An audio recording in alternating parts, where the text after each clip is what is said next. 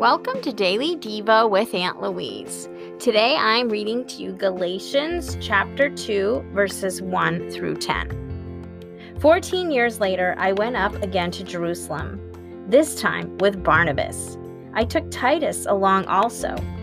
I went in response to a revelation and set before them the gospel that I preached among the Gentiles but I did this privately to those who seemed to be leaders, for fear that I was running or had run my race in vain. Yet not even Titus, who was with me, was compelled to be circumcised, even though he was Greek. This matter arose because some false brothers had infiltrated our ranks to spy on the freedom we have in Christ Jesus and to make us slaves. We did not give in to them for a moment so that the truth of the gospel might remain with you. As for those who seem to be important, whatever they were, whatever they were makes no difference to me. God does not judge by external appearance.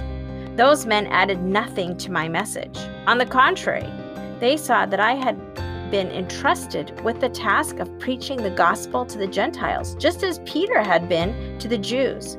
For God, who was at work in the ministry of Peter as an apostle to the Jews, was also at work in my ministry as an apostle to the Gentiles.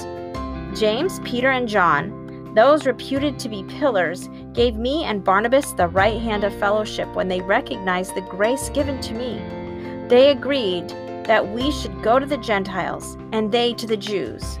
All they asked was that we should continue to remember the poor, the very thing I was eager to do.